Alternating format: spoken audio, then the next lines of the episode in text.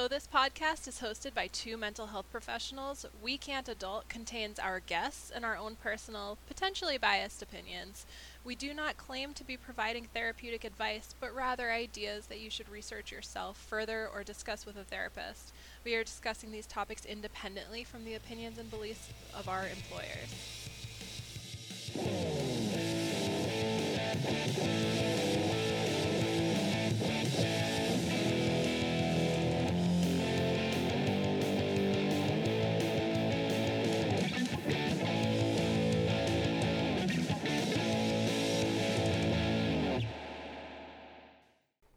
We're here, we're in person today.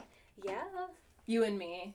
Yeah. But I'm excited. It's been a while. I know. And that was I our plan last face. time. I miss your face. Yeah. And we actually um we do need to make future plans, but we can do that in our private time. Yes. Um but what I wanted to know is what have you been doing this week? That's such a stupid question. for for anybody listening, this is election week. You're gonna you you guys already know what happened.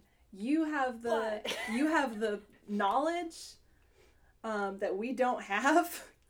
Um, and so this will be a blast from the past. What have you been doing this week?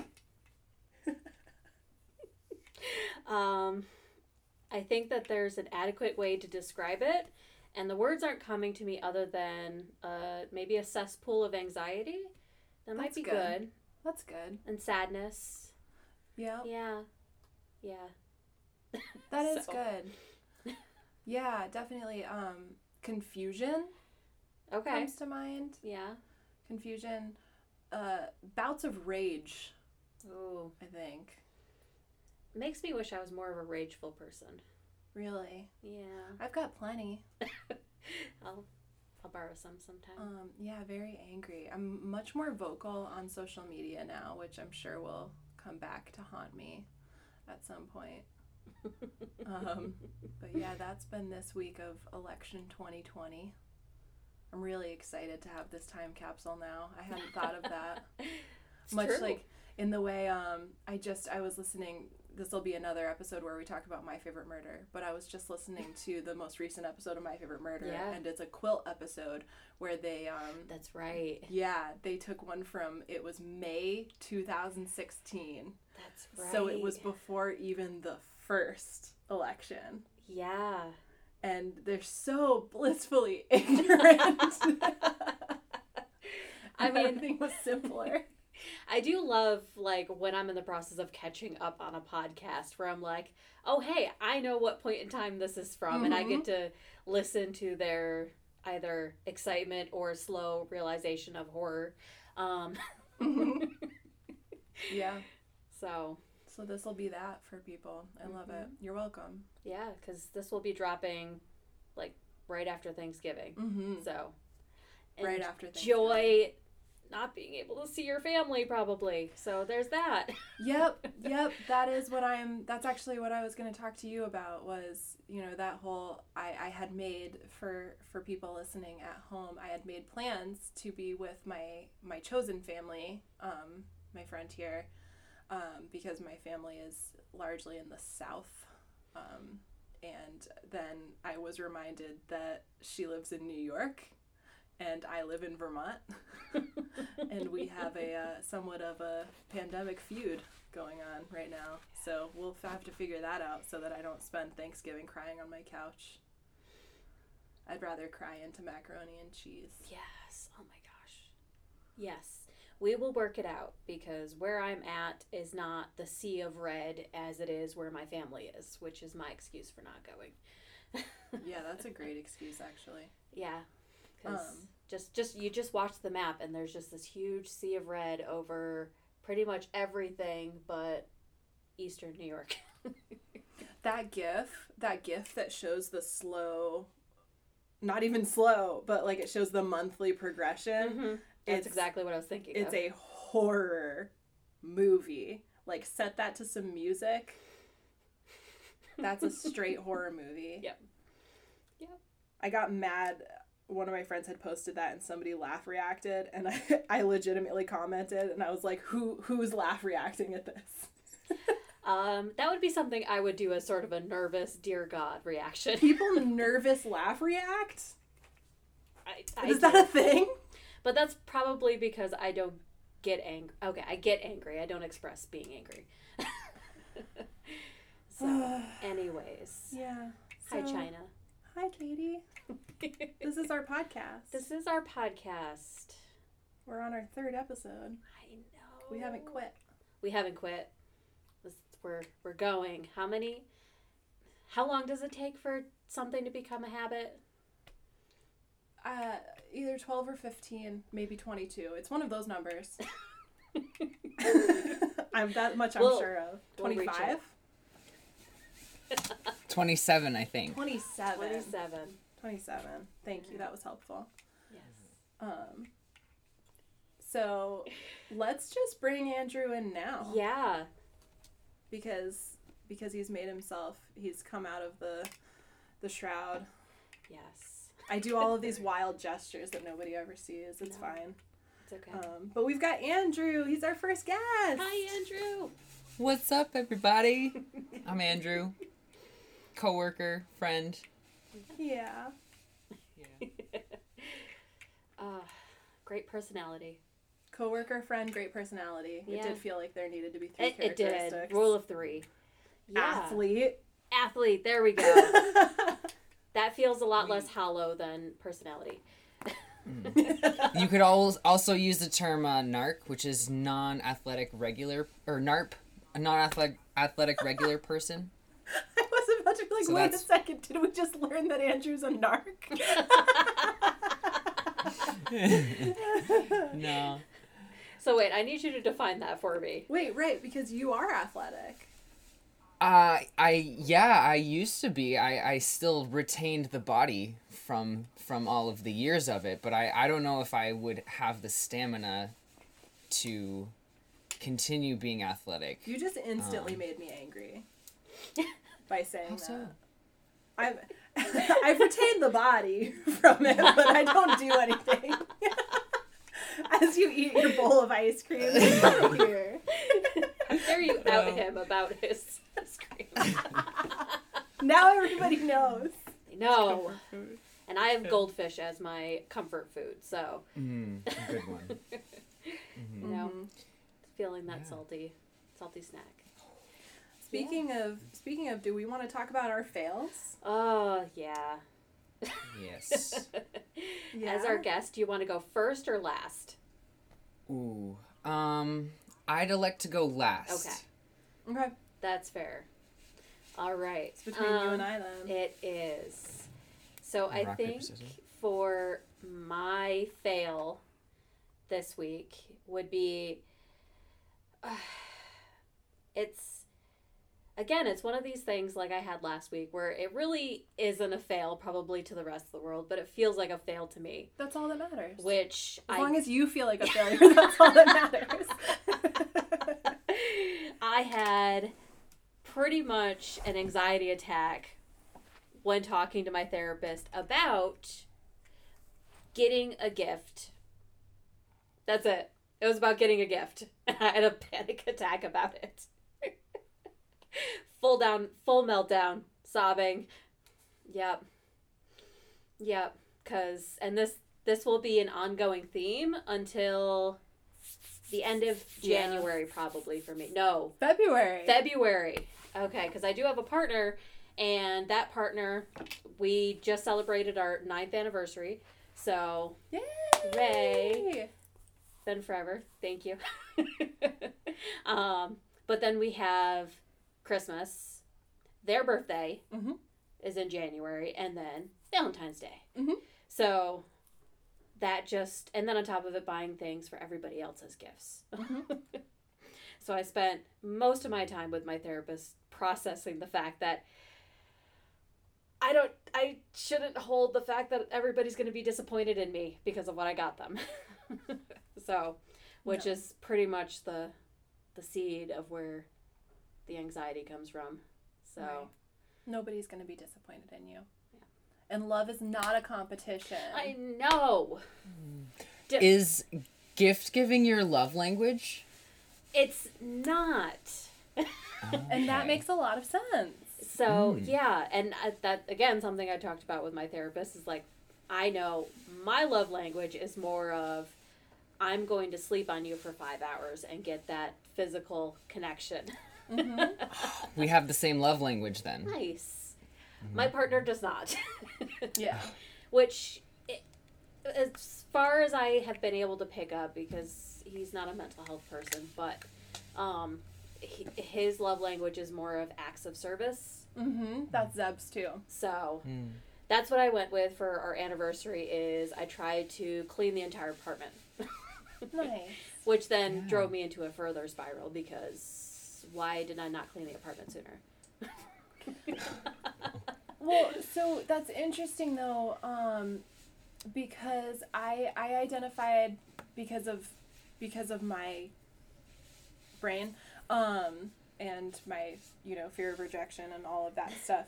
Um, I tried very early on in my relationship with Zeb to try to figure out you know his love language because I'm I'm a person like I I say like I love you. I like I, I like you're the cutest person in the whole world. You're the smartest person. Um and that doesn't that does not work with him. Um but I still do it because that's me and he tolerates it. It's fine. Um but I did learn that he's an act of acts of service person. But and so what's hard then is that I've noticed when I try to communicate in that language and I try to be like, "Oh, I'll do the dishes this time." That stresses him out because then he's like, "Well, but that's what I do. Like I do the dishes." Like it, it feels like I'm taking that away from him. yeah, Um that, so that's, that's, not that's not my partner's case. But go. No, no, no. But that's and that's immediately what I thought about. Yeah. Like if I if I had tried to do that because I've done that I've done that a few times Mhm. and Zeb has had to get like serious with me and be like doing dishes like it it calms me. Like that's my calm down time. I like doing that. And so I've had to be like okay, I guess I won't do the dishes. Oh, Um, I wish. I I wish I kind of have a dishes fairy, but it's it's definitely not my partner and I. Um, and for the world to know, that is what my household refers to when somebody does something as sort of their regular chore, I guess. Mhm. And you know, things just get done on a regular schedule. So like I'm the laundry fairy. yes, you are. so, and my roommate is the dishes fairy. I'm fine with not doing the dishes because I actually part of my like uh, my my obsessive compulsive disorder is um pretty well managed with medication. I do say obsessive compulsive disorder because I don't want people to get it confused with the fact that everybody just kind of throws out I'm OCD Yeah. um, when what they mean is obsessive compulsive personality disorder. Um, my my obsessive compulsive disorder uh, most often manifests in dishwashing, where like I feel like I have to wash a certain type of dish and wash all of that certain type of dish, or something bad is going to happen. So washing dishes is a really stressful time for me. So I- it's great that you have somebody who wants to do Oh, it. I've been I've had some of the craziest thoughts washing dishes. Like um I'll think that I've washed all of the bowls and then I'll move on to plates and then I'll see a bowl and I'll be like, "Oh, what do I do now?" do I do I stop washing this plate? Do I the world what's is gonna going happen? to explode. or or like I've told Katie before, I'll like look at a spatula and I'll be like, "Is that is that a utensil Yes. or is it so it's probably best that Zeb just handle that. yep. that was not my fail for this week though, um, because I did not do it. Um, my fail for this week uh, is that I just have not been able to stay off of my phone, um, and it doesn't that doesn't feel good to me. Um, but ever since Tuesday, I've been pretty pretty much glued to my phone, updating like. Even though it automatically updates, I still refresh it in case for some reason it broke and didn't update for me. Yeah. um, talking about it all the time. Like it's it's pretty bad. Um, I'm not a person who enjoys feeling addicted to something, and I feel addicted to this election. It's not Hmm. good. Yeah. I, I think most people can get on that boat. Mm-hmm. So Good, I'll take you all down with me. So I guess that's me then. yeah. Um, I think my fail of the week happened today. Actually, uh, I I got really angry um, because my schedule got a wrinkle in it, um, and it wasn't something I could control. So I guess you could say my lack of control, um, my not being able to deal with that, sort of led me to um, driving slightly recklessly for a few minutes um, around Rutland during rush hour, which definitely is not safe. Um, so I definitely need to, uh, I don't know, maybe process that or, or um, I like the word wrinkle. Yeah, yeah, there's a wrinkle on your. Yeah. yeah. I gotta, I gotta iron it back out, Yeah. you know, Yeah. and figure it out. It makes me feel Um, like it's fixable. Yeah. Mhm. Oh, that's true. So Hmm. Well, I'm glad. Uh, I'm glad that that that resonated with you because I um, it it felt like a wrinkle because I I was mad and then I, so what I did I, I kind of just floored it. I I stuck on the gas and I I went um pretty fast and then I. I took a turn and, and went down some uh, some neighborhood roads because I thought that, that might help me to to look. Um, I always try to keep an eye out for the little signs where people have listed their houses for sale because I'm always on the hunt for good deals. Want to get my own house, but um, that was uh, a pretty decent coping skill that I used and found out that it kind of helped a little bit. Um, Nice. Like giving yourself something to look at and look for. Yeah. hmm Nice. Yeah, but I I, I kind of scared myself before I got to that point. I was like, why? Like I'm in a machine that I have control over that could hurt me and a lot of other people if I'm not careful and if I don't have a handle on my own emotions. So I feel like it was a fail in the moment, but I'm glad that I was able to kind of rein it in. Yeah, I was about to say, and I and I I try to hesitate. I also I wanted to find a I wanted to find a win in Katie's fail, and I and I stopped myself.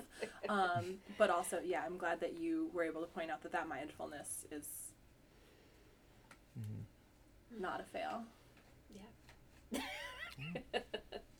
No, and I'm glad. look. I'm really glad. I, I do want to just say and, and give give some space for you know we're all here, and it sounds like we've all had and Shutter included. I don't want to leave Shutter out in this. We've all had really challenging days um, and week, um, Mm-hmm. and and we're all here, and so I really appreciate that. Yeah, I'm glad you're safe. I'm glad you're safe Mm. too. Yeah. me too. Um, Definitely not going to do that for a while. as uh, my partner is frequently the kind of person who's Ugh. reckless, as I give China a panic attack from remembering something I've told her before Uh-huh. about them. Um, that just picturing that, like, oh, oh gosh, been there, Mhm. been in the car with someone like that. So, mm-hmm. yeah. Oh, he does. Yeah. Just stories. Just stories stress yeah, me out. we'll we'll share the story a different time. yeah. Um, Sounds good. yeah, Um. So I last month, I keep wanting to say last week. Last month, maybe someday. maybe someday Yeah. when we get it together, when we pay Shutter more money, when we get more Patreon subscribers. Okay. Um, last month we we were starting our discussion really about about rejection, fear of rejection. Um, I I had pulled up this article from HeySigmund.com. Hey Sigmund is where I got uh, some of my books, some of the therapeutic books that I use in my work uh, that that talk about anxiety and worry. Um, they talk about the experience of anxiety as the warrior, which is really fun. I really like how it, it pulls strengths. Um, and this article does the same thing. It really talks about how, you know, rejection, the fear of rejection is our body trying to protect ourselves from the pain. Um, and, you know, it talks about how rejection, it hurts and sometimes it's, it's excruciating is the word that, that they use. Um, but it, it also highlights what we miss out on um, when we kind of let it take over. So this article, and we'll post a link to it, I think. Um, this article has kind of 17 ideas for how to um, how to clear the path, so to speak. And so we're gonna we're gonna go over like five at a time. I know that doesn't work. Seven, Mathematically, Seventeen but- doesn't break down into fives, but you know we'll cross that bridge when we get to it. Uh, I can do five now, and um, and we'll just kind of talk about it. Does that sound good? Yeah, let's do it. Yeah. Okay. So um, the first the first idea that they had was look at what it will give you. Um, so it, it's saying that there's more to gain from kind of going for it. Um, whether or not you get what you want, there will be other things that you'll get from trying. Um, know that, like any fear, every time you confront it, the easier it will be to push through it next time. You'll officially be braver, more resilient, smarter, and ready for the next for next time. And there will always be a next time. Okay. So basically saying that when you are confronted with the possibility of being rejected, you it's better to try and fail than not. Right, and that that makes sense from a logic point of view because then the choices are you get what you wanted or you maybe don't get what you wanted, but you survive and you get something.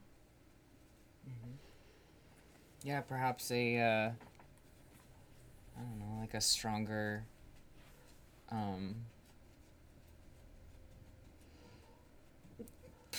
Never mind. It's just gone. Never mind. Yeah.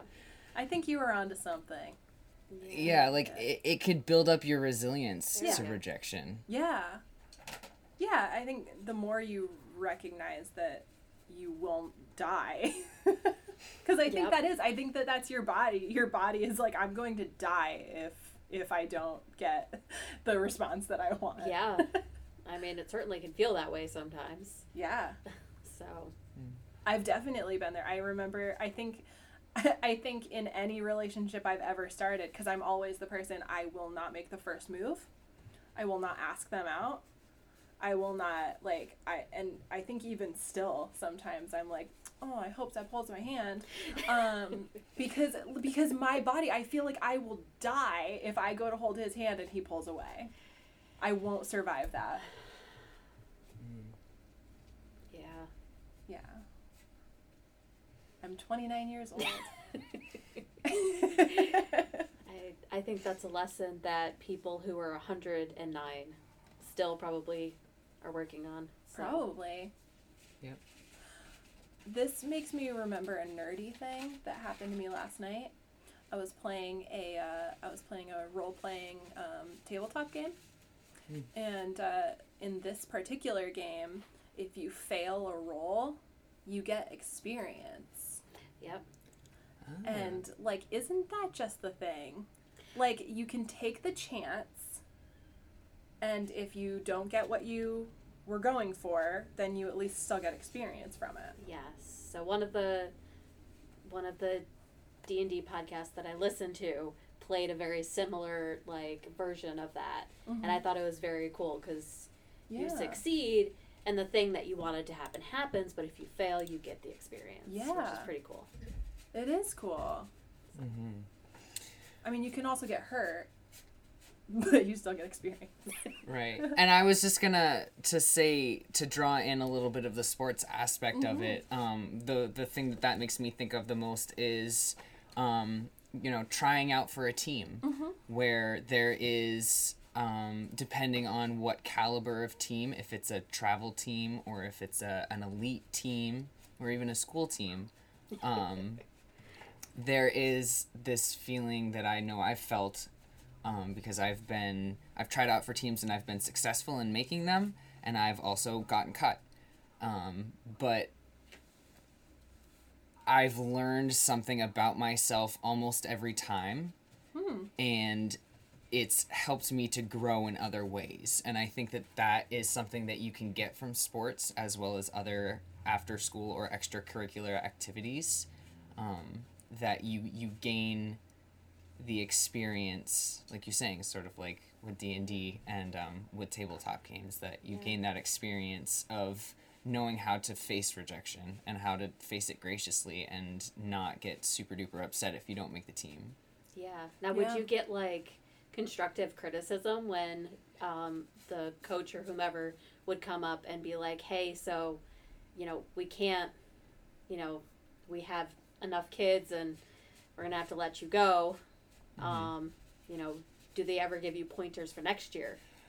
Um, some do. It definitely depends on the coach, and I think it depends on if you've had a prior relationship with the coach in other teams. Because I had a lot of coaches who, like, we had. I played on a CYO team, which is a Catholic youth organization. I played through the church that I um, used to go to, um, and the same coach who helped to coach that team also coached my AAU team, which is Amateur Athletic Union, which is that sort of elite team that I was just talking about, slash travel team. Yeah.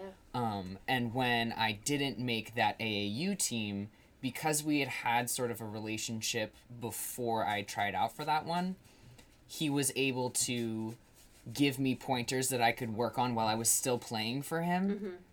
And that felt really good. But I've also had coaches who will send out letters Uh, as a way to share or let's say for example in middle school we would each get a, an envelope with the result of our um, tryout and we were not allowed to open that letter at all before we got into the car because they didn't want anybody to see it or hear about it they didn't want the drama to start if you didn't make the Huh. team yeah. That's So- crazy that you had tryouts in middle school. Granted, I I have I came from a very small school, but I did soccer, and I just joined. Yeah, I don't remember trying out for softball. I Yeah. I probably would not have been on the team Oh, if I yeah, had to try no. out. Mm. yeah there were teams that i don't well okay so i went to uh, a school in northern vermont in chittenden county so there were Me too. really Wait, you're from Chittenden County? yeah i'm from I'm, am i allowed to say that on here i'm i'm from colchester I'm from Huntington. Oh, okay Yeah. So I went to So- MMU. oh yeah i remember playing mmu in basketball It's and in soccer world after Yeah. Yeah. wait did we ever play each other then Well, I would have been in middle school. No, and you are so much younger than me.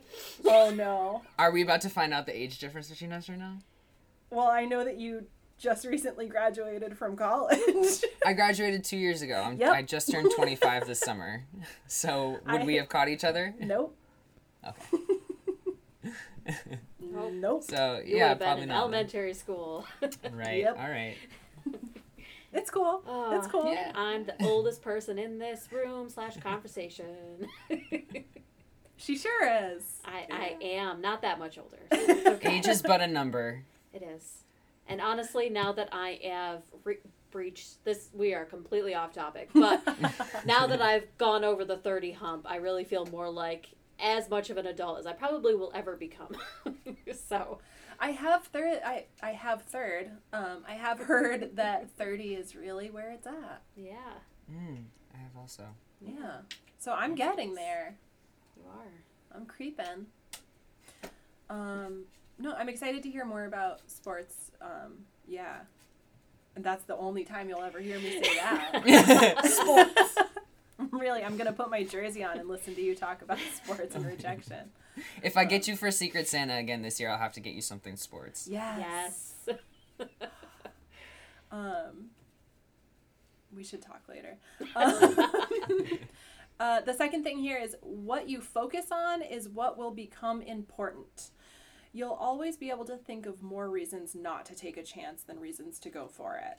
And there's a reason for that. Humans are wired for survival, which means we tend to be risk averse. This pulls our focus more toward what we have to lose than what we have to gain. Whatever you focus on is what will become important. Catch yourself fixing on the potential for rejection. I wonder if it's meaning to say fixating. AB. I'm going to say that. Okay. Catch yourself fixating on the potential for rejection and gently shift yourself toward what you have to gain. When it comes to the things that light you up, it never it's never a numbers game. All the reasons not to take the chance just don't matter because the only one that matters is this. The risk you're about to take might be the thing that makes you some that takes you somewhere extraordinary. I really like that. Yeah, it's a little cheesy, but I like it. It is well, it's ri- it's written by people who write children's books. Okay. Mm. Got it. Also, they're from New Zealand. a good place to be right now. Ah, God. That at the only. last in the 2016 presidential election, I started looking up um, moving to New Zealand. Mhm. I think I said this even in the last podcast. Um, that I even I signed up to get alerts for job openings in New Zealand. Um, and then just this year, I got a job posting for a clinician. Three years later. Oh my god. So I might I might be moving. This might be our last episode. um, so yeah, I mean it's risky, but I like I like that the risk that you're about to take might be the thing that takes you somewhere extraordinary. Yeah, like that te- that sports thing. It might bring you. It might make you sports. Um, I'm trying so hard to relate to you. it's really okay. I can I can fill in the gaps Okay. where you where you need that extra help. Thank you. To like You're welcome. regionals or something. Um, making it to, uh, let we could say. We could shy away from basketball. and We could say making it to uh, states because you could be trying to qualify for a specific time. Let's say in track and field, Ah. where you know I've got uh, uh, do the hundred meter dash. That was one of my favorite um, Sounds fun. events. Super fun, and the four by one because you just you didn't have to run more, but you had more people Okay. um, but yeah, if if you're trying to uh, mentally prepare for a race that you know is the last chance you're gonna get before you have to go to states, or you have one time that you're like just below, that can sort of be that mindset that you put yourself in when you're backing into the blocks, which is the this you know paces where you put your feet and then you go and yeah. okay. No, I like that. I like that. Uh, I think my favorite memory from this podcast episode is going to be China pretending like she understands and Yeah. nodding like she understands. Super Bowl. Right, Right. free throw.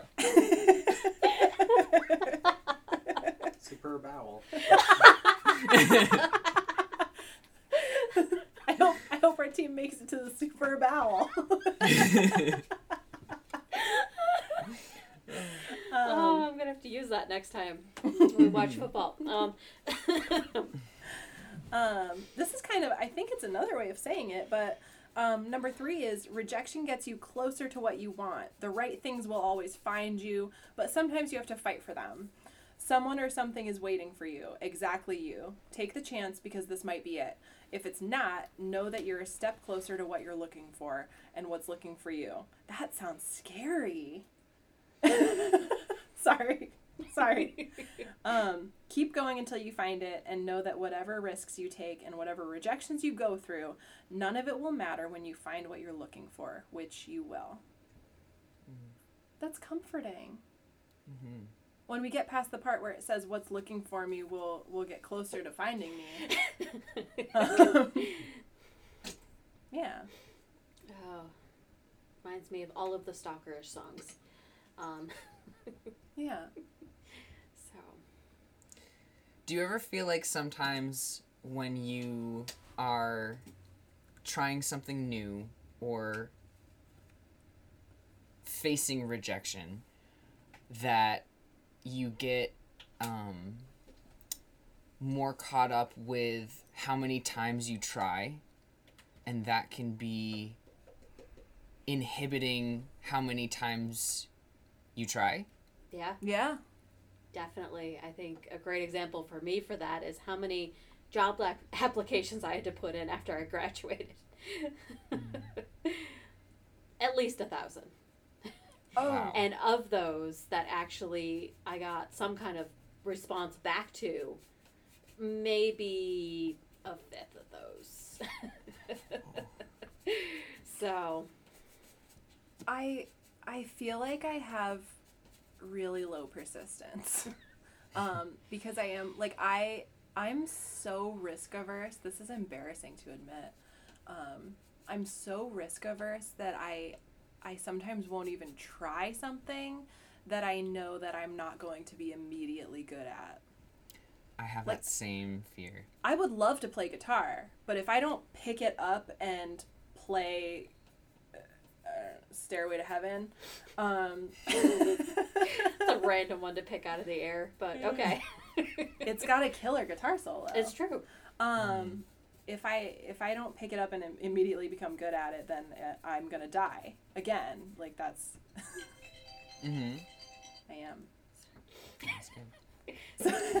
It's antibiotic time. Okay. Better cut that. Yeah. do oh, not sorry. Yeah. do not cut that out. Except that that is Leo's protected health information, so we cut that out. Um yeah no so i'm i'm trying like i'm really trying to think of an example of Mhm. of me trying something more than once and failing and i just i'm coming up short because i don't put myself in that situation That's a great homework assignment then for you, China. it is a great homework assignment actually Today's I the could give you another sports given- example. Oops. sorry. yeah That's okay. Go ahead. So, um, there was a point when I was in middle school where I watched a movie about uh, one of my favorite basketball players, Pistol Pete Maravich, mm, yeah pistol pete yeah, there you go, sports. Yeah. And um, he was on parks and rec right sorry oh shit, I don't know. I should go back and rewatch that and try to find it. Um, but so I I wanted to learn how to spin a basketball on my finger, and I wanted to Oh. do it for an hour because there's a movie that's about his life that he that's one of his like really good accomplishments that he shows off for everybody because somebody doesn't think he can do it, and um and I wanted to do that, and so I tried it and I tried it and I couldn't get it, and it was like.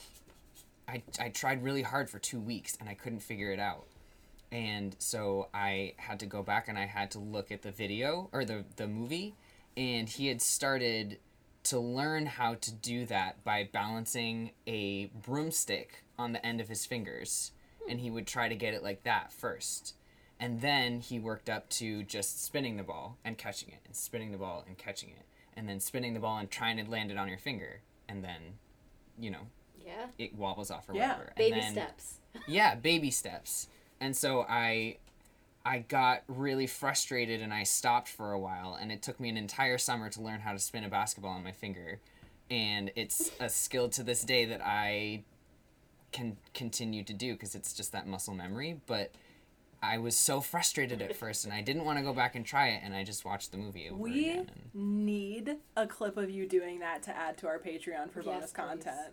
all right i do i have i do have a basketball right here Yeah. all right Well, we're not recording, so oh okay. No. video recording. I do have a, a video of it on my phone. okay. Um, not of this one. It's actually with a holographic basketball that I use for my clients. What? Yeah, it's really cool. um, artificial light makes it That makes it. very cool. Yeah. All right. Andrew just pulled a basketball out from under the piano. That is the I just wanted craziest every- thing I just. I just wanted everybody to know that. All right. It's pretty flat, but that's okay. I don't want it to hit my head. So. mm. oh wow. This was one of the hardest parts to learn. Is like. Oh my getting, God. Not hitting it off my finger. Yeah. and then you can switch fingers. Oh, It's hard to go back from it, but so that was really cool. That was really cool. That was well worth a five dollar monthly per prescription. oh no, I need to leave. it's okay. You got it. You got it. I need to leave. Just gonna throw China out the window. I'm just gonna I'm just gonna leave through the window. That was well worth All a right. five dollar monthly subscription, and I'm on to the next. This is so timely. I just stomped on my sunglasses. This is this is the perfect segue. Ready? Ready? Ready. The thing that feels like death is actually shame, and I can, and I can actually speak to shame because I feel it um, now. Um, so a fear of rejection comes down to a fear of shame. Shame exists to stop us from doing something stupid. It should, in theory. Um, antisocial, but sometimes really funny things. but too much of it will flatten you. The problem is that shame can start showing up for every party, but you don't have to let it in. Shame can be awful. I know how awful it can be, but it's never fatal. It's never that. It's controlling and it's heavy handed, but it's nothing you can't deal with. It's a really human emotion, and we've all experienced it before. We'll all experience it again. Some of us many times before the week is out. ah, ah, attacked. Um, don't let it be the demon in the dark. See it, feel it, and let it in. Wait. the more you can acknowledge it and recognize it for what it is, the less control it will have over you. So, do we not have to let it in, or do we have to let it in? I think it wants us to feel the feeling and then let it go. control, control when you let it in, and also Yeah. let it know that it's bedtime and it's time to leave. Absolutely. Okay. Yeah. oh, yeah. I'm I I do feel a tremendous amount of shame most of the days and times. I think. Yeah. How are you at letting it letting it out, letting it go? I've I think I've gotten better because I think that I think that once you recognize shame, I think for a long time I didn't have a word for it. Um, I think becoming a clinician is tremendously helpful. So there's a there's a hot tip for all of you at home. Um, just you know, go to grad school. um, Just that small it, little thing. you might be $120,000 in debt, but then you'll start to get better at recognizing Andrew's face when he heard those numbers. That's what's in my future. Oh boy. Oh. Yeah. It's not like you got to pay it back all at once. You just will end up owing like two hundred thousand by the end of Yeah. it. But it doesn't it doesn't um, transfer to your kids when you die, so don't worry about that. um, but yeah, I do think that I do think that I've gotten better at I think once you name it, it loses some of its power. Yeah. I'm a ruminator, so Mhm. I will feel it and then feel it for the next three weeks. Mhm. Well past how long I should have hung on to that feeling. Mhm. So Yeah. Yeah, I'm an avoider. Like I'm one of those classic like I feel I feel the shame and then I know that like if I face the problem, I'm going to die. I- know that this says that I'm not going to die. But it still feels like it's you're not gonna die. written by scientists, so I'm not I'm not going to take it. I'm not taking it. Um so like an example is I my cat ran out of the house earlier this week and um it, it somehow led to a fight between myself and my partner. It was not really a fight. I use the term fight. We never really fight. It's me being a absolute asshole and and him reacting to that and then me having a panic attack is really that's what it is. And so flash forward to me being outside in the freezing cold looking for my cat. And I, I just keep thinking about like like you were saying like I keep ruminating on the fact like wow I was just an asshole and and my partner's mad at me and my life is over. Um, and then instead of just going back in the apartment and saying like hey I was an asshole and I'm sorry about that um, I was just like I'm just gonna stand out here and cry about it I think because that feels that feels safer for me to just be out here and cry for I don't know forever Yeah. until it's done. Yeah. Or you die of exposure. Either way, I'm dying. Let's not forget. yeah. Yeah. So yeah. I mean, I think that sometimes experiencing shame alone can be easier than experiencing shame and naming it with your partner. hmm Um, because I know for me, I really don't like crying in front of people. hmm And so I'd prefer if I'm feeling shame or if I'm feeling overwhelmed and I need to let it out, um, I can go do that on my own and I trust my partner to give me that space, which it sounds like your partner does as well. Too much, Um, but yeah. To- to- um,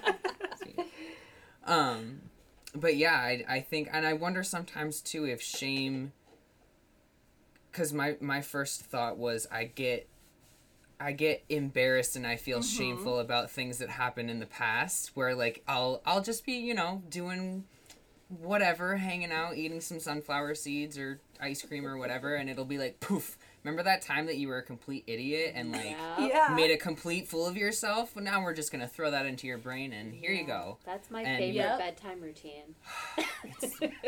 during bedtime absolutely Mhm. yeah um but i know that sometimes i just in the past when i was young and and didn't have social awareness as much Mm-hmm.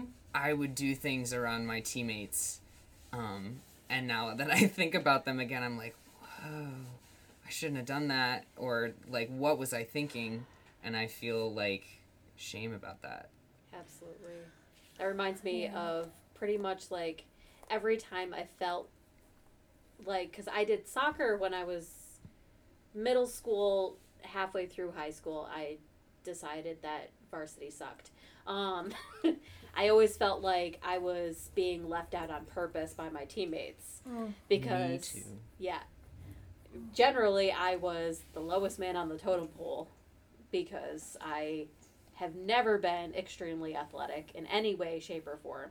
I was just doing it because my family is super into athletic things, and I just generally like to play soccer. So I remember like there was one day I was heading to practice and it was late, and I just felt like, oh, they left me out again. I didn't know that it was supposed to be starting at this time. It's because they hate me. So, rejection, and mm-hmm. now remembering it of like, oh God, mm-hmm. what did my poor little like 14 year old brain think that, you know, the world revolves around me? Well, let's not forget that that is a that is a developmental stage where we do kind of think that we're well we do have that where we think that we're center stage. Everybody's looking at your pimple. Everybody's looking at your jeans. yeah, but that's not going to stop the, the No. midnight, you know, shame fest that happens. I think also another point that that just sort of made me think of like your your physical um, presentation um, within locker rooms as well, Mhm. where there's shame for your body doesn't look like mine, so I don't want to spend time with you, or I'm going to go and choose somebody else to be with.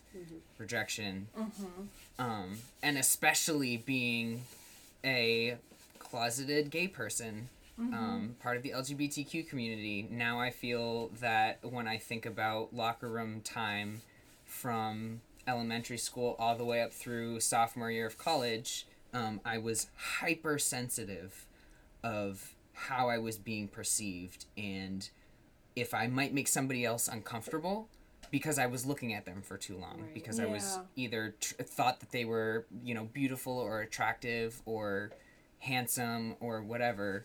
And um, I didn't want to make them feel icky or that I was you know like I because I knew where I was looking but they didn't know that I you know Mhm. that I was looking at them or um, what I was thinking and uh, and I feel like that was part of my own thought process, but not a lot of people. And I've talked with some of my teammates who I'm still kind of close with over the years, and I said, you know, hey, did you, did I ever make you uncomfortable in the locker room or on the bus trip or, you know, in college, there's teams that all shower together, and um, that made me really uncomfortable, and I was like, whoa. But I would do it because it was just like what the team did as Yeah. bonding or um, And Right, and it would draw more attention if you didn't. yeah. Right, right, yeah. And there, my sen- or my sophomore year of college, the last year that I played basketball on the women's team at Castleton, I there was one other lesbian individual there who would choose to not participate and would not get undressed and redressed in front of everybody, and I envied that person because I didn't feel that I had the ability to step out of the social expectation and I kind of just did it because everybody else did it. Yeah, back to that fear of being rejected because you're not going with the flow of the team. Yeah. That's so hard as that group think that comes with the team. Mm-hmm. So, And the worst thing you could possibly be is Different. different when, you know, it, it's such a it's a tight knit group that can really develop, and it's like you die if you become ostracized because of Mhm. something. So Socially, yeah. yeah, Yeah. Andrew keeps setting me up. I I love this because the next thing on this list, the fifth one, we're done for today. But the fifth one is three hours later. let yourself be vulnerable. It will be one of the best things about you. So you're saying that this person, like you admired them for their vulnerability to choose not to participate in something that was uncomfortable for them. And that is one thing that I'm learning because I am trying to be more vulnerable because because I'm trying to practice what I preach honestly. Like I, like in my work I tell people like, you know, be be vulnerable. It will open you up to joy and and happiness and connection. Um, so I kind of have to, you know, walk the walk. um, but you know, ta it says taking risks means risks means being vulnerable. Own your vulnerability for the beautiful, messy, very human quality it is, and know that it's one of the best things about you, um, and that people will admire you for it. Yeah. I do. I think my my whole life because I'm a I'm a little bit of an odd duck. Um, I'm a little bit of an odd duck in as as anxious as I am and as as socially anxious as I am and as as fearful of rejection. I also present as somebody who doesn't care. Um, and I've got I've pretty consistently gotten feedback from people that they're like you know, I'm so jealous. I'm so jealous. You, you must be so confident, which is kind of a backhanded compliment. um, by the way, if you ever tell somebody that, I wish I could be as confident as you. That's a backhanded compliment. Um, how brave you must be to just be you every day. Now I Um, get the context a little better. um, but yeah, I I I've gotten that um, that sense that that pe- that is a quality that people admire the the brave the bravery and the confidence and to be vulnerable and let people see you um, even if that means not letting people see you Mm-hmm. Don't want to get changed in front of everybody. Yeah. yeah What it's it's interesting though because I feel like I mean I I'll share you know in the next uh, month uh, at the beginning of December I will be getting top surgery finally after months and months of Thank you. I'm very, very excited. And I think it's going to eventually give me the confidence to let people see my body in a way that I've never been able to let them see. I feel like if I had been able to. I mean, I was blessed with a very small chest anyway, so I, I'm able to, quote, hide behind my clothes, you know, for a while I, I, I don't have the body that I want or that I am and need. Um, I am so excited to be able to share that body with people moving forward and be vulnerable because it it'll show my past. I'll have scars. I'll be able to talk with people about it. I'll be able to so trailblaze, I guess you could say, um, for this community that we're in. Um, so I think that while I was nervous and scared to share my body then, through my journey of figuring out who I am and what was making me feel vulnerable and shameful is going to shift and I'll be able to get to that point where I can just take off my shirt and go into the beach or go to a pool or yeah. go for a run um, and not feel like people are staring at me because I have a, ch- a chest that is resembling a female chest. yeah. I just have to own the fact that during this entire time I am I was so very excited because our December episode is going to be someone who could possibly talk about that after of all Oh, of yeah. that. Oh, sweet. So, yeah that's Yeah. awesome So I'm excited that maybe we'll be able to get both sides. Yeah. Mhm. But And I just not I don't want to I don't I don't really want to move away from that because that's a huge celebration, but I do want to say that what you said resonates with me from the from a different perspective um when I being a being a cancer survivor um I have this really gnarly scar that goes from my kneecap up to my hip and all the way around um and as a as a child I hid a lot. I remember having a full blown meltdown because my mom had the audacity to to say that we were going to a beach party, and I was like, no, I'm not. Um, and it was a huge fight, and I rem- I just remember the the shame in that like I couldn't let people see this. It was awful. But then as I got older and like growing through that and and I guess coming more to terms with the fact that it's not shameful to have had cancer and to have had cancer surgery and I guess also moving from, you know, societal norms of what beauty is too. Like now it's something that I I not only don't I, I don't like feel like dying when I wear shorts and stuff, but like I'm like let's talk about it. Like let's talk about what it was like to be a child um, with cancer because yeah, I'm ready to share my story um, in a way that I could not have imagined doing before. Um, Yeah.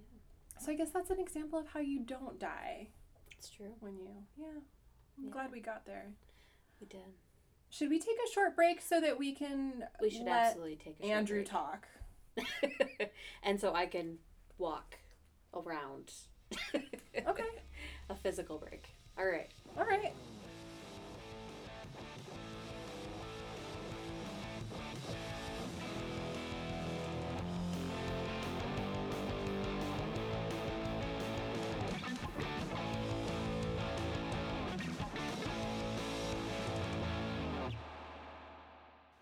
Hi everyone, I'm Shutter, the editor on this podcast. Uh, I wanted to interject a little bit and talk about some new developments that we didn't know about when we finished recording. Uh, also featuring a lovely, uh, calming rain sound that is uh, happening behind me here.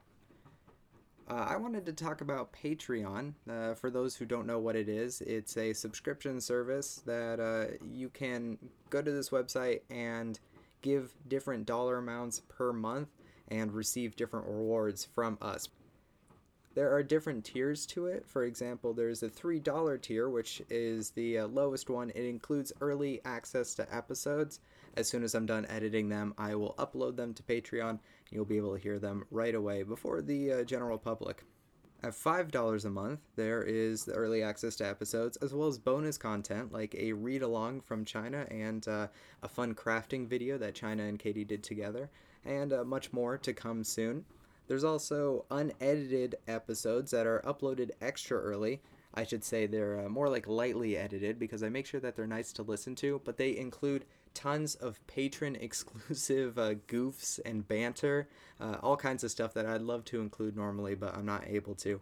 And uh, this episode specifically, that's about 25 minutes of uh, extra content. So, uh, kind of like an episode and a half. At $10 a month, there is everything that you get in the previous tiers, uh, plus more bonus content like monthly Q&As when requested. And I'm really excited to say we also now have a monthly yoga class provided for free to our $10 patrons by Melissa Cox at the gymnasium in Rutland City, Vermont.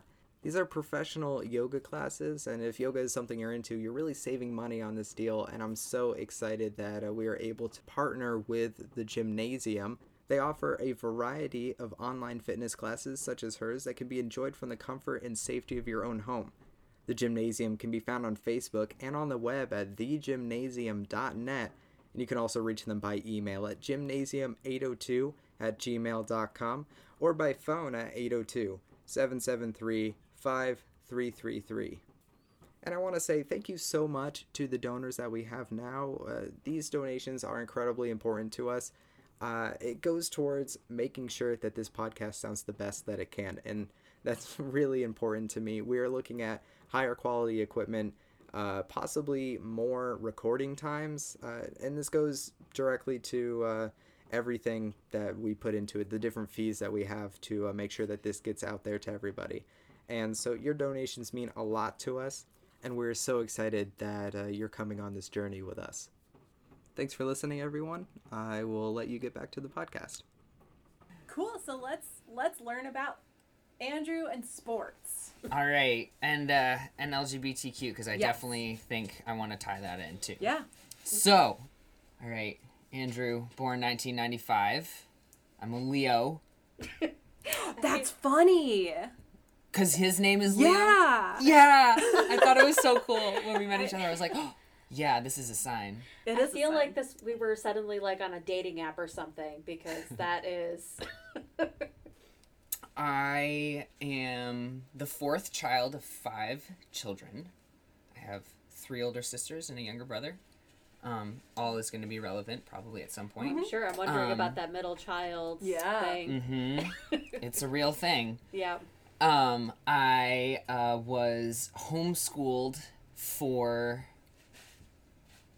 14 and a half years. So Wow. I, because I socially did not fit in well with the girls and boys who were in my class that I would have gone into in public school, um, I was held back in my eighth grade year and had to do it twice, which I was not happy about, but Sure. now I understand um because socially it was really difficult to you know i got bullied a lot um and that you know ties into the sports aspect as well um because i when i was homeschooled i was still allowed to participate in sports because it was the town rule that if you um, were homeschooled you can still participate in extracurricular activities. So as soon as i hit sixth grade i, I tried out for all of the sports teams that i could.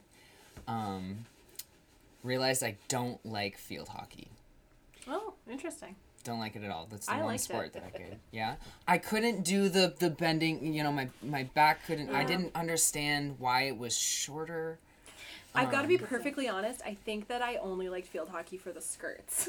That was the reason I did not like it. it makes sense. yeah, yeah, totally. So, um, yeah, um, homeschooled for quite a while. Uh, sort of abruptly thrown into the public school system uh, in my second eighth grade year, the spring semester.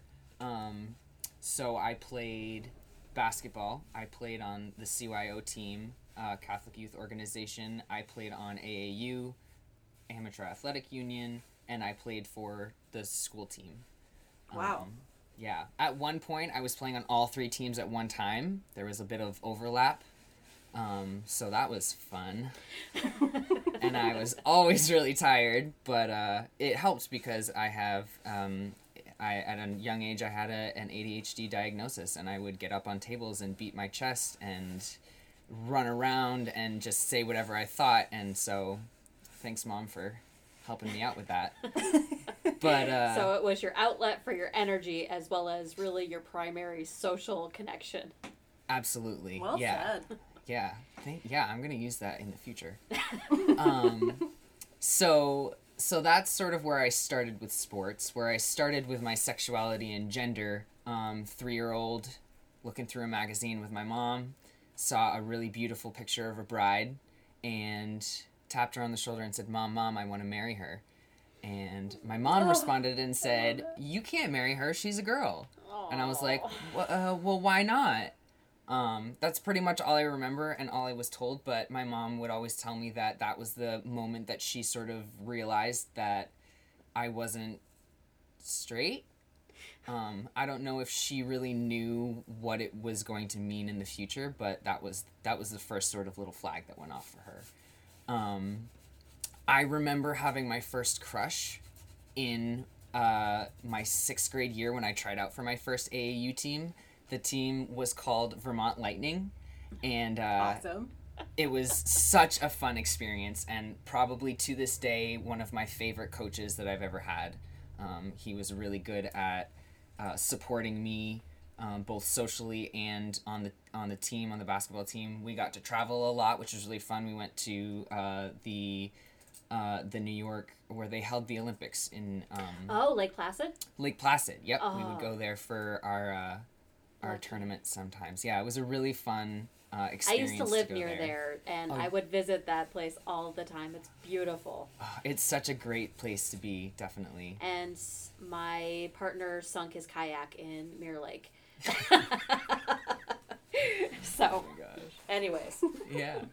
Um, so yeah, that's sort of how everything started.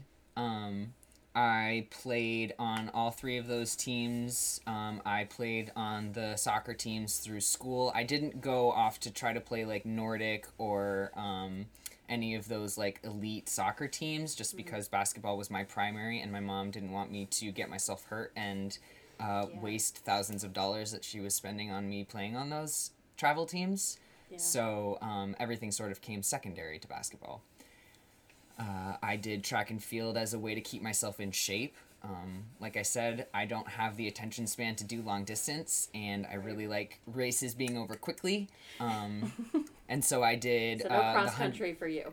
No, I tried it one season and I couldn't do it. I did not like it at all. Yeah, I knew a lot of people that would do that. They would either do cross country or um, track and field because they would prefer like a winter sport. hmm So, keep Yeah. them in shape. Yeah. It's funny that you say the attention span because I've said that before because like I do run when my leg lets me.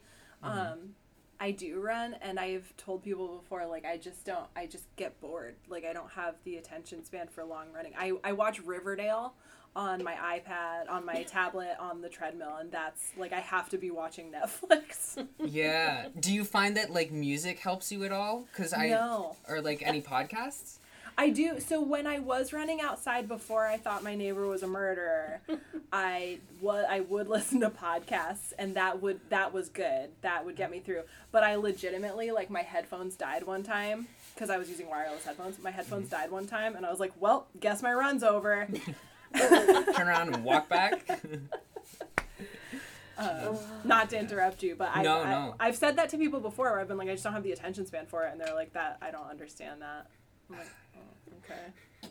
Yeah, I don't know if it's directly related to ADD or any ADHD or or executive functioning deficiencies, I guess, but but yeah, it's definitely something that that I struggled with. I think Um, I'm just addicted to stimulus. like I think that I just constantly have to have something happening. Yeah, right. Living in the in the twenty first century. Um, you know, I feel like we're possibly conditioned to that in some ways. Um, but yeah, so I, I did track and field. I did the 100 meter dash. I did the 4x1 relay. Um, I ran the third leg of that, which is the second corner. Um, so that was really fun. And then I did the 200 meter dash. And I did the high jump because I love to jump. I love to be a rebounder in basketball. so my goal as a as a, a youth was to be able to dunk by the time I graduated high school. Still never. Oh. Oh, but you can spin the basketball though. Gotta settle Yeah. for sure. um, so so yeah, I did those uh, those events in middle school and through high school. Um, I was one of my crowning achievements in in uh, track and field was that I was the only freshman to make it to New England's. I squeaked by with a, a jump of five feet. That was the highest I ever got. That's Um, better than any other person. That's almost as tall as me. That pretty much is as tall as me. Um, I'm like five foot one. That's like if Andrew jumped on your head. yeah, you'd probably yeah, I'd, I'd graze you with with a, a part of my back or something. I don't know if I could still do it, but yeah, That's what we film and put on the picture. Yes. I'm here for it. I know where there's a mat, and uh, we could go to the high school. Perfect. Do it.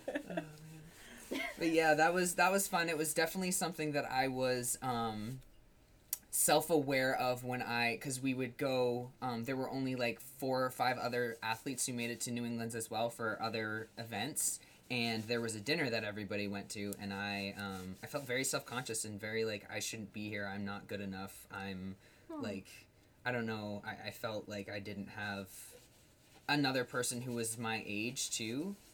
Um, and I think it's kind of intimidating to be in the same caliber quote as seniors and juniors.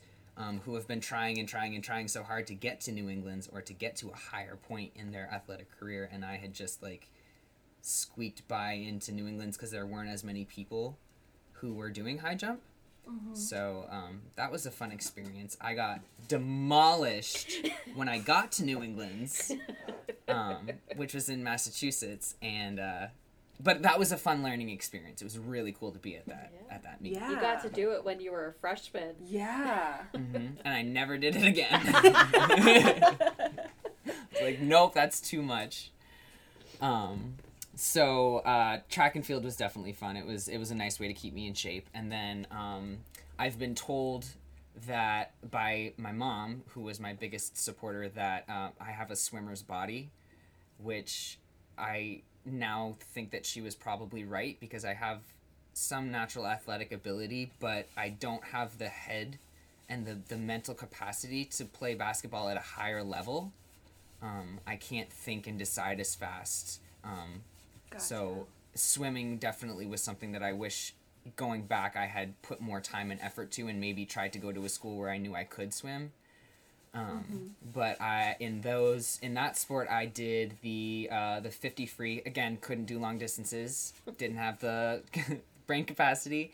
And I did the fifty freestyle the fifty breaststroke uh, the fifty butterfly which was my favorite stroke to do because I think it was the hardest one that people Yeah. had told me and so I was like I want to do it I want to I want to be good at that one um, and then Gotta I have would a challenge. Yeah. Yes, absolutely. It was a fun challenge too. Um, I I met some really close friends that I'm unfortunately not friends with anymore. Um, but but that really helped me to get better at that stroke. And then I would butterfly do a reel. this one? That's breaststroke. Yeah. Okay. When where you start and then you kind of go up and down and then you pull around like this. Okay. That's where you get all your momentum. And then Okay. you come up like that. And then butterfly is the one that you pull from here up and you're kicking like Oh. this with your legs the whole time. like yeah. a mermaid. Yeah, exactly like a mermaid. Okay. Yeah. Thank it's you. the one You yeah. put it in fantasy terms. I've got it. Mhm. Mhm. Um and Look then up some Michael Phelps. You'll see it. Right, that's what I was just gonna say. Oh, okay. He's, that's that's one of his like top, Yeah. and I think maybe that played into a little bit of why I liked it so much too, because I remember watching him in the Olympics. Yeah. Mm-hmm. Um, so I really enjoyed pla- uh, playing swimming, and uh, didn't enjoy getting up really early to go jump in a freezing pool. Oh yeah, that sounds terrible. Mm-mm. And it was outdoor, so it was only in the summertime because I was doing sports in all the other seasons. So it was yeah, not not an indoor pool and super cold. Um, but I I was probably in the best shape when I swam.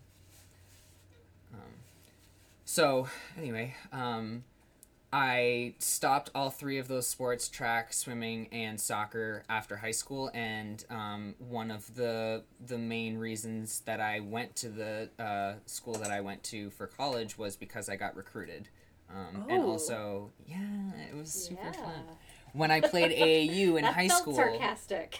I'm sure it wasn't, but the way, way it came off felt sarcastic. no worries, I definitely didn't pick up on it. okay.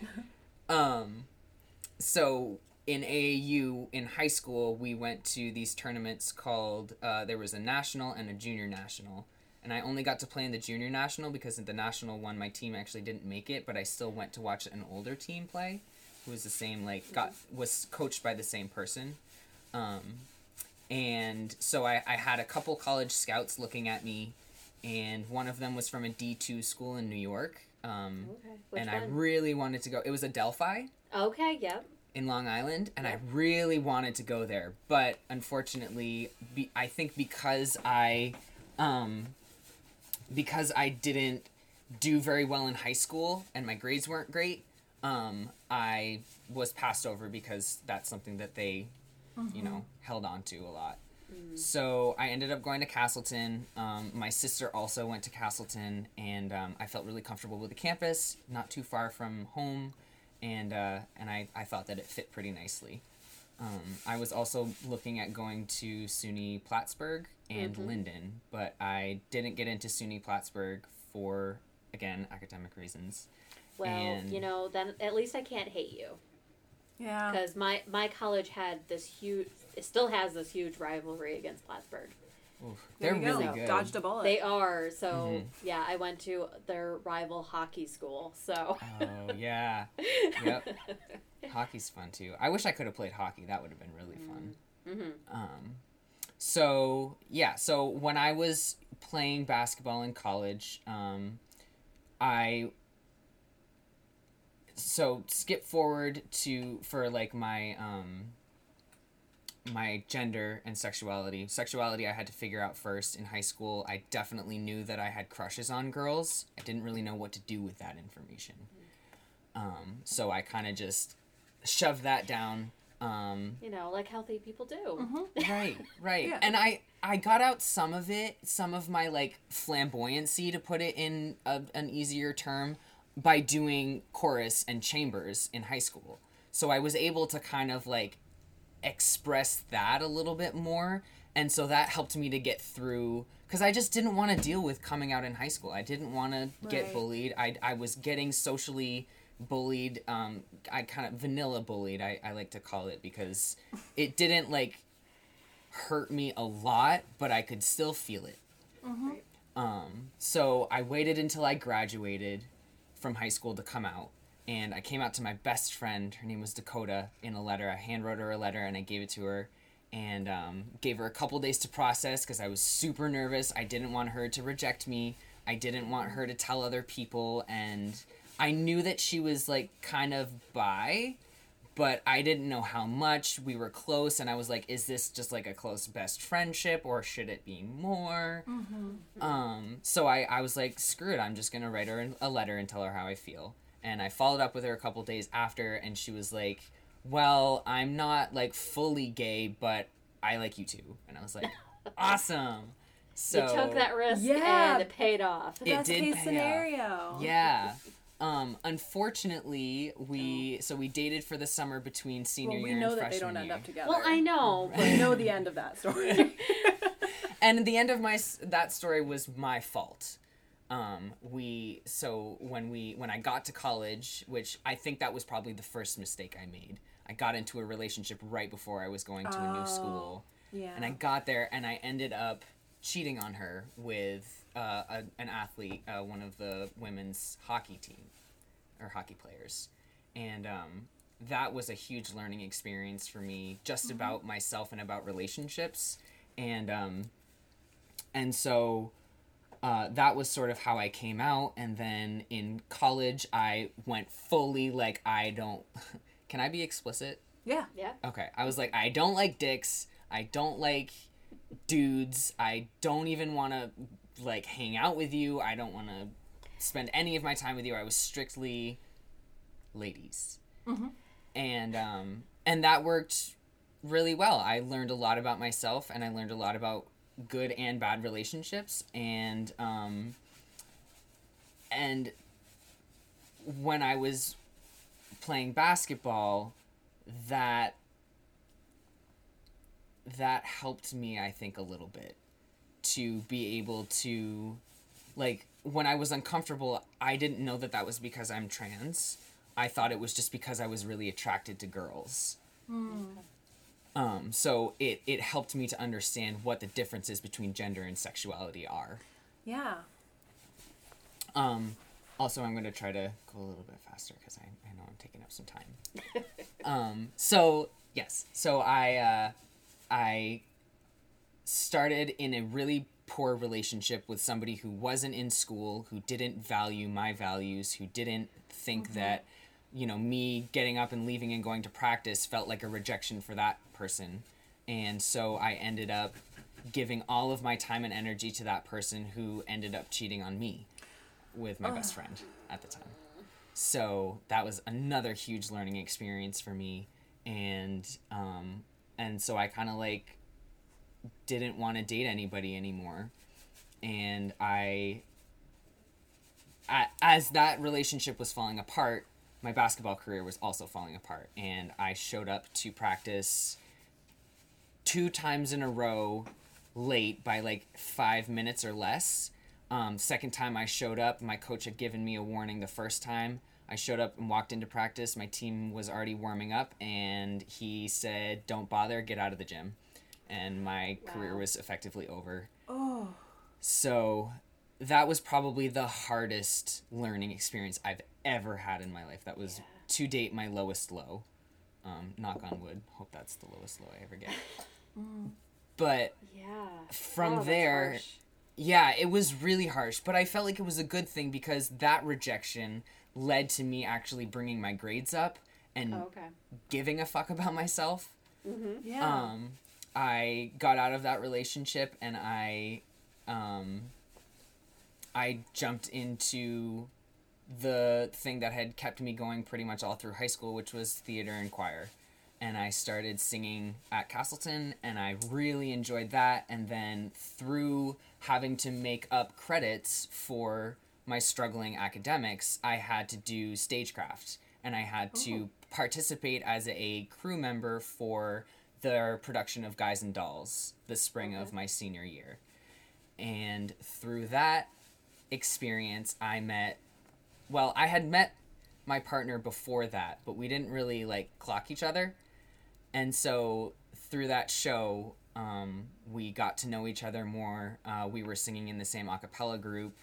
Um, we, he, he was in a, a relationship with somebody else. I was also in a r- new relationship with somebody else um, that was kind of on the fritz on the way out.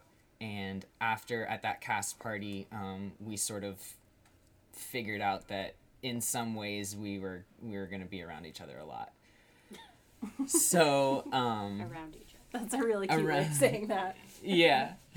Um, so I I uh, I was like, I I wanna I wanna try this out. Um, I liked how he treated other people when he came over to my apartment. Um, the first thing that caught my eye was we were drinking and he picked up all of his empties and put them in my recycling bin, and I was like, that's what I want. I want somebody who's gonna do that.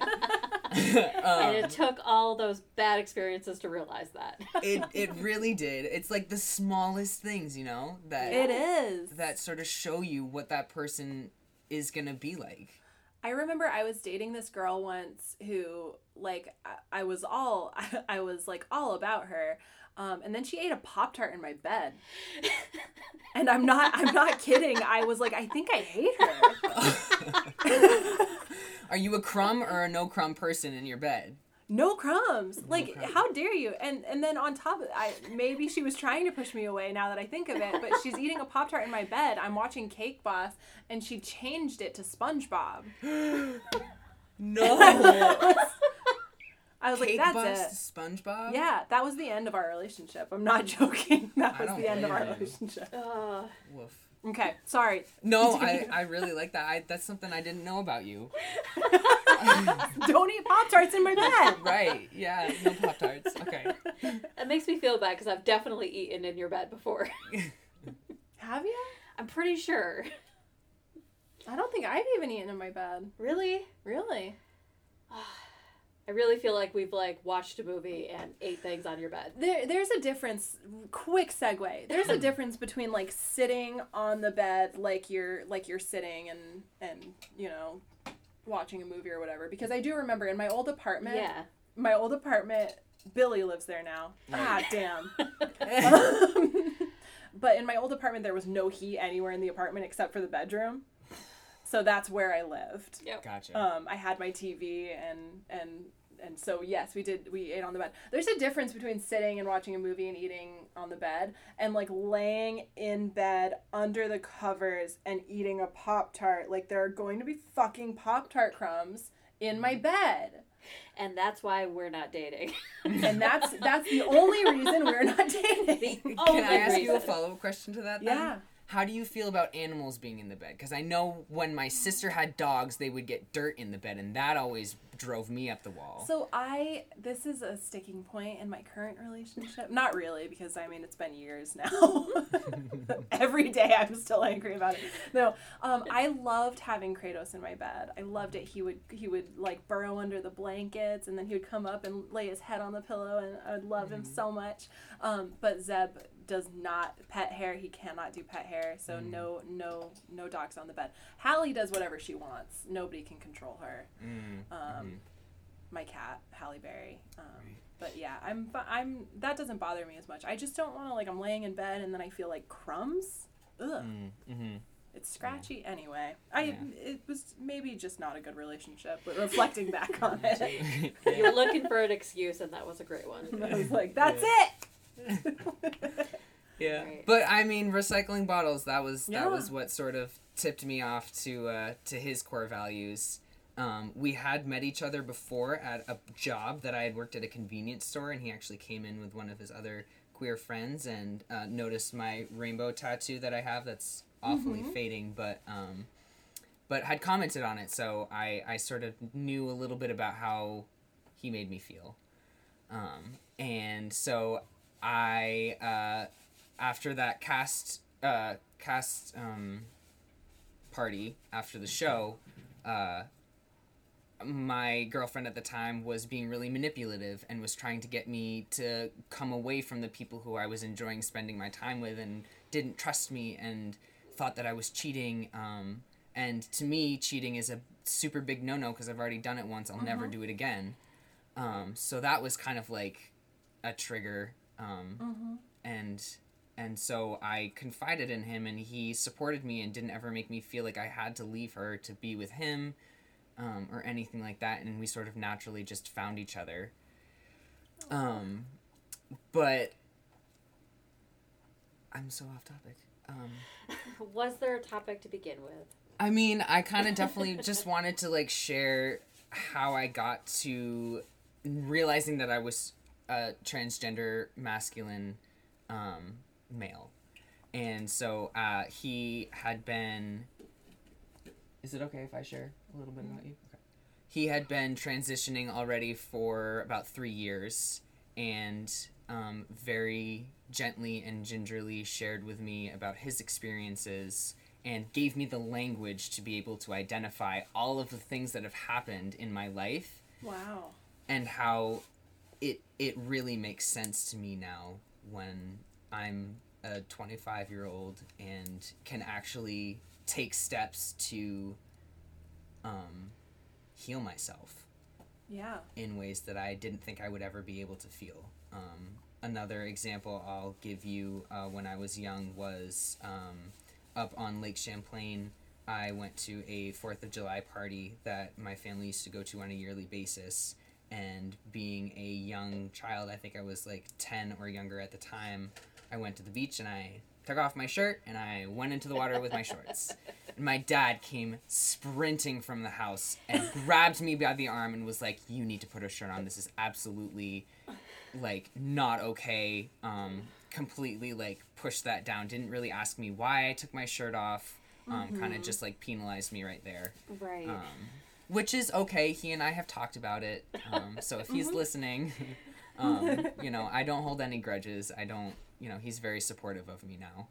Yeah. Even, Just um, didn't know. yeah, Right. we both just really, really didn't know at the time. Yeah. Um, so that then leads me to just want to share with everybody that I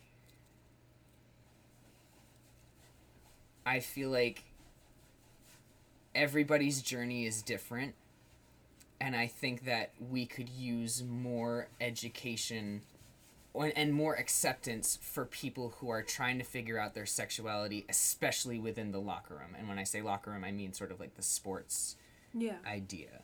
Um, I've come across a couple YouTubers in my research who specifically take time to go into men's locker rooms and talk about, um, you know, all sorts of traumatic events that have happened to people who identify in the LGBTQ community and how it's really there's a lot of hazing and bullying and abuse that happens there um, and it's not something that I think coaches are prepped on and I think that needs to be more part of the conversation. Um, I don't think that people should allow their teams to shower together, um, I, men or women or Right. otherwise. Yeah, Um, there's so many problems. So with many that. problems. right. Yeah, and I think that go that that opens up like you're saying like a bigger umbrella um, Yeah. idea. But that for me was the biggest place where I was the most uncomfortable, um, and I would get asked the most questions about who I liked and who I didn't like because nobody else was there weren't any adults really around Mm. to mediate and to to tr- uh, yeah Like to medi- facilitate. yeah facilitate Yeah. that's the word I was gonna say Yeah, um, it's just none of that sounds good or feels good hearing. No. yeah but I mean I I think that that is where we can use our experiences to help those who are coming up behind us sort of like that trailblazing idea um, that you know girls shouldn't be able to um, to bully like that and so shouldn't boys and um, so shouldn't anybody you know whether you identify as gay straight bi lesbian trans queer like we should we should be treating each other with kindness um, and uh, it's really hard to do that when there's not a lot of conversation around it Right. Yeah, the ex- ed- education around that, I think, I personally think, my own um, cis hetero life um, viewpoint, uh, it is the sticking point is that, you know, it's an other that they don't know about because nobody's teaching them. Mm-hmm. So, where if everybody was willing to talk about it and while they talked about it, not be feeling uncomfortable, which the kids pick up on, then it some of those things could be lessened pretty easily and quickly, I think. Yeah. So, but Yeah. I'm- definitely. yeah, I want to leave this conversation also, um, or my contribution, with a question of what do you all think about?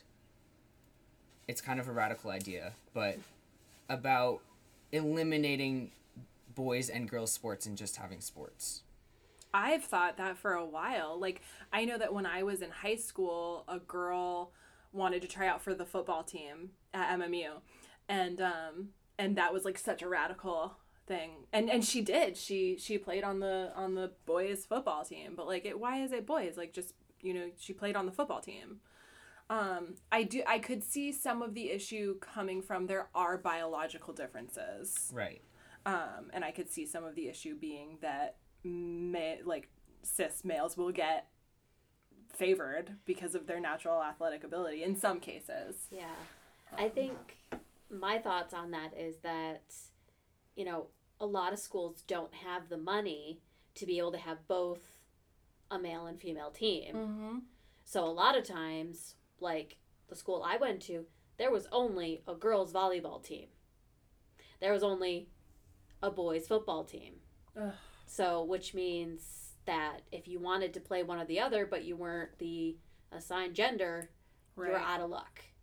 Which I think, you know, especially in those situations, you need to let everybody in. If you, it's the only time you're accepting anybody to be able to play those sports. Right. Um, No, I think that I think that if there were not to interrupt you, I'm sorry. I think that if there were some way to to ensure like an equitable system, I think that that would be ideal. It would reduce anxiety. People wouldn't have to worry about like, do I try out for the boys team? Do I try out for the girls team? Or, man, I really want to play football, but that's a boy sport. Mhm. I think that especially now, I mean, we're I know that we're working really hard to kind of challenge those gender roles. Um, so I think that sports is kind of a natural progression in that. How do you think the coaches could play into that? Of like, because I know that I would have liked to have my coach, especially in college, just take some more time to like learn about me. And I know that coaches have.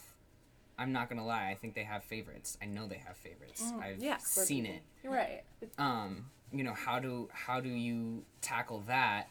while also making sure that they are supporting everybody because a lot of kids fall through the cracks as we see a lot in our Yeah. jobs. implicit bias training. I think that implicit bias training mandated for anybody who works with people, um, but ju- but children, people who are responsible for leading a team, especially um, anybody who's who's in charge of picking people for anything.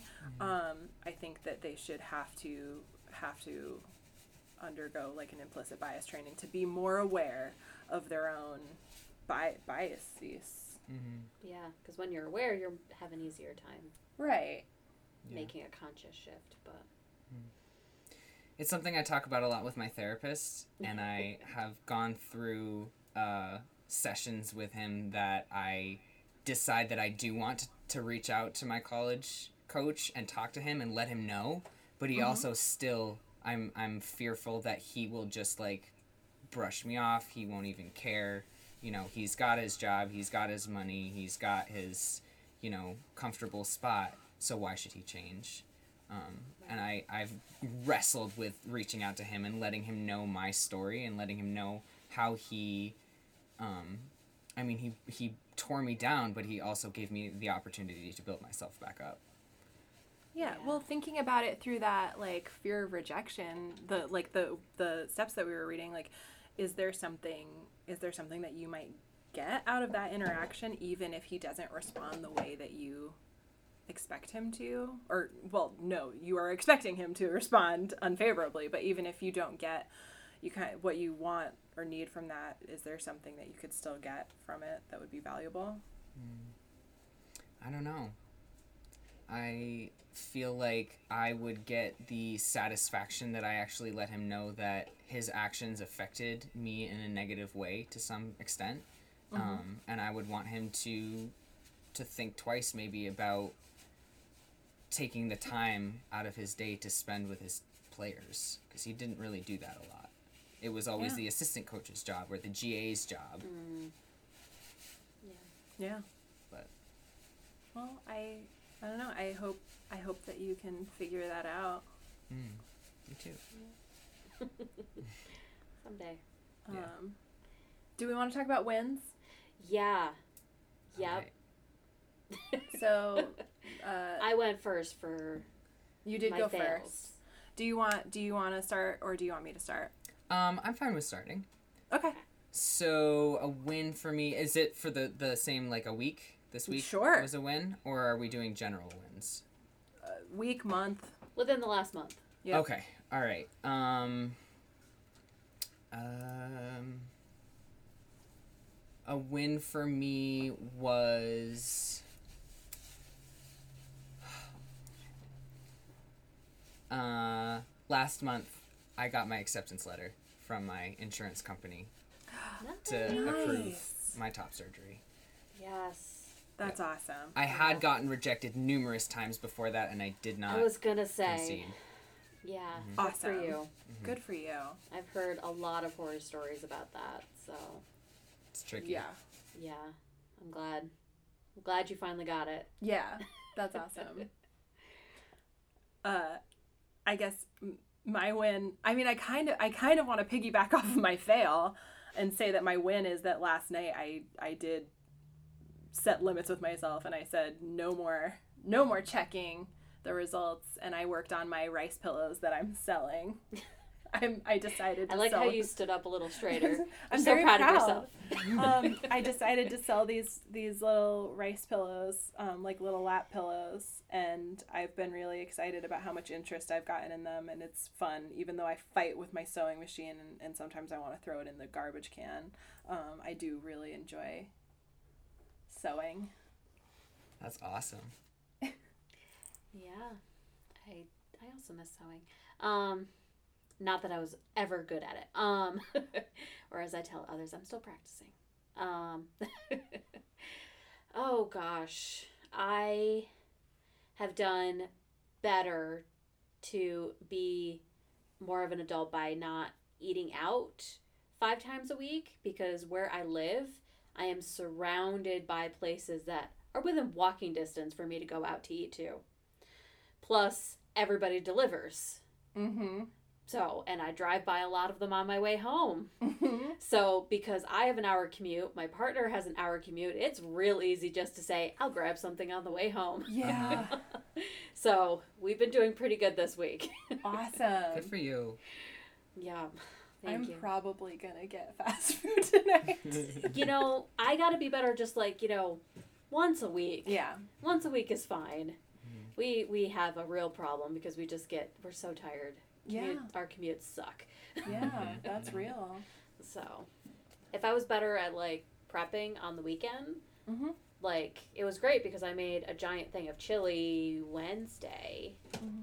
and that's been my lunch all week, which Yep. means I don't go out to like McDonald's Yep. for lunch. So I do meal prep for lunches, which does make me feel like an adult. Yes. yeah, I need to do better at the meal prep, but Um, I'm gonna I'm gonna lead us out. Is that okay? Is that cool with everybody? yeah. Um, so we want to say we want to say a thank you, a huge thank you to Andrew for coming. you. Um, this has been really exciting, and I'm, I'm actually like really stoked to drop this episode because I think people are gonna love it. Um, thank you to Shutter as always for being our sound en- engineer and making us like actually sound good. Um, thank you to Jacob Hurd Brunel for our logo. Definitely go check out his Instagram. There's a link to it. Um, thank you to Nick Wood for our for our music. We will definitely put up some of his work um, for you guys to listen to because he's a musician. um, so so you should listen to his actual music. Um, and please don't forget that we have Patreon. Uh, we have three, five, and ten dollar tiers. There are definitely cool things. If you're a three dollar subscriber, we've got um, early access to episodes. This would be a good one to start on. Yeah. Um, except you'll miss it because it's already November. I already plugged um, it on Facebook. Okay, cool. Uh, the five dollar one, you get bonus content, which is extra long episodes with like some of the funny shit that we say. Um, and then also like we do we do some cool stuff sometimes. Last last month we made uh, creepy terrariums, summer terrariums. Yes. Yes. I will show you a picture, Yeah. Andrew, when we're done of how these turned out. and then our our ten dollar level really exciting um we we have a an ask me anything option but um more exciting than that we have a free uh, yoga with melissa cox um, so if you are a ten dollar subscriber you get uh, a monthly yoga from a yoga professional um, and on that note we are we are sponsored by the gymnasium so we will have a promotion for that coming soon Yeah. um, that's it that's all i've got okay. Well, thank you, China. Thank you, Thanks, Katie. Jenna. Thank you. Thanks, Katie. Thank you guys so much for having me. Thank Bye. you, Erin. Bye.